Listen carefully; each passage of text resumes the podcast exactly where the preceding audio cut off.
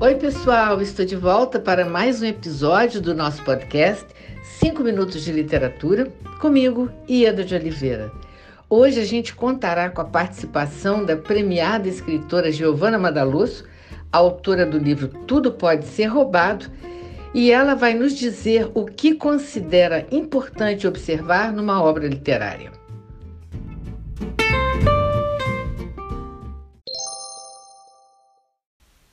Olá a todos, aqui é Giovana Madalosso.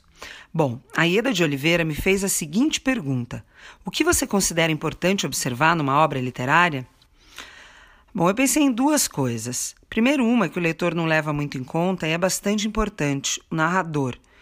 Eu diria que essa é a decisão mais crucial que um escritor toma quando vai escrever um livro: quem narra porque esse ponto de vista ele muda tudo. Imagina só se o Dom Casmurro não fosse narrado pelo Bentinho, fosse narrado pela Capitu, seria um outro livro totalmente diferente, né?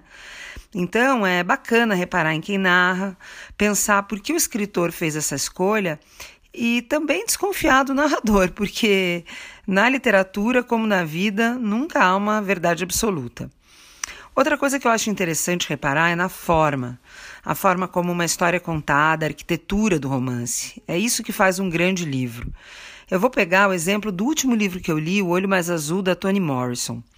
Nesse livro, a Nobel conta a história de uma garota negra desprezada pela comunidade, abusada, muito sofrida, chamada Pécola. A Toni Morrison podia contar essa história de uma maneira linear, através de um narrador onisciente ou da própria Pécola, em primeira pessoa. Mas o que ela fez? Ela fragmentou toda a história, trabalhou com dois narradores diferentes e ainda outras vozes, como cartas, relatos, diálogos. É, através dessa desconstrução narrativa, a Morrison acabou fazendo também uma desconstrução identitária da personagem. A Pécola não tem voz nem dentro do próprio romance. É, Toni Morrison disse que também usou essa fragmentação para quebrar o discurso, para que os leitores nem pena conseguissem sentir da personagem. Olha que coisa triste.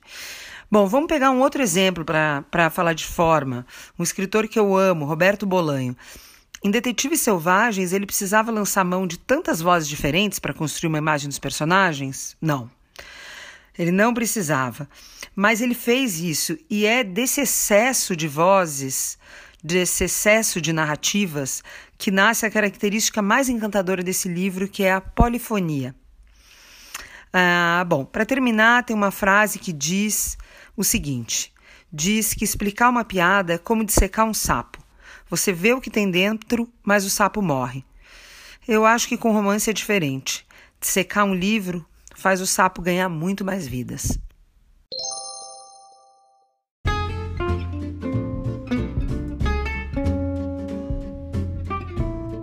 Giovana, muito obrigada por sua participação. Foi um prazer enorme ter você conosco e muito obrigada a você, ouvinte, por sua audiência. Aguardo vocês no próximo episódio do nosso podcast 5 Minutos de Literatura, onde estaremos sempre trazendo temas que possam enriquecer o seu olhar. Um grande abraço a todos e até lá!